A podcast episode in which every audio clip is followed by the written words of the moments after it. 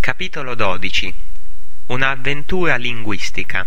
Spagna, anni sessanta. Grazie alla mia passione per la storia e l'avventura, riscontrai che la Spagna, come la Francia, era un affascinante miscuglio di popoli e di culture, baschi, celti, iberi, greci, romani, visigoti, arabi, berberi, ebrei e zingari, di origine indiana, trasmisero la loro influenza genetica, culturale e linguistica. Al giorno d'oggi spesso dimentichiamo che fu la cosmopolita cultura araba della Spagna meridionale e l'Andalus, la grande maestra dell'Europa medievale.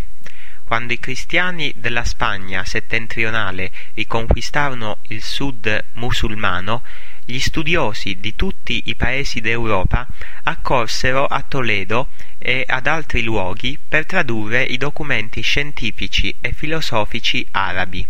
Gli arabi spuntarono dal deserto per conquistare terre dall'India fino alla Spagna. Perciò la loro cultura possiede elementi indiani, persiani, babilonesi, egizi e greci ebbero rilevanti rapporti commerciali con la Cina di Tang, quindi conoscevano la scienza e la tecnologia cinesi. La scienza occidentale, la matematica, la medicina, la musica, l'architettura e gli altri campi del sapere furono tremendamente stimolati dal contatto con la avanzata civiltà araba.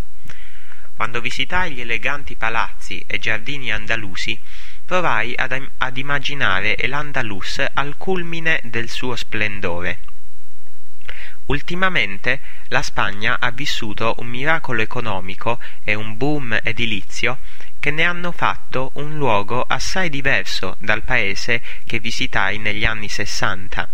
Infatti la vecchia Spagna, che ebbi modo di assaporare, conservava un fascino illeso che gradii moltissimo visitai Pamplona durante la Fiesta de San Fermín il 7 luglio. Si festeggiò in città per tre giorni bevendo e cantando, in un clima estremamente conviviale. Praticai il mio spagnolo in ogni piccolo bar e ristorante. La situazione non mi scappò mai di mano nonostante il bere e la baldoria. Fui affascinato dalla festa, ma rifiutai di rischiare la mia vita correndo con i tori.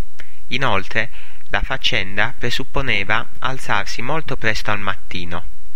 La Spagna, soprattutto nel sud, è un paese di netti contrasti. Il sole fulgido esalta il contrasto tra luce ed ombra, tra le tonalità scure degli alberi e dei fiori, la luminosità delle case incalcinate di bianco e l'arancione spento della terra arida. Come mi dissero in quei giorni, è il sole che ci fa sopportare Franco.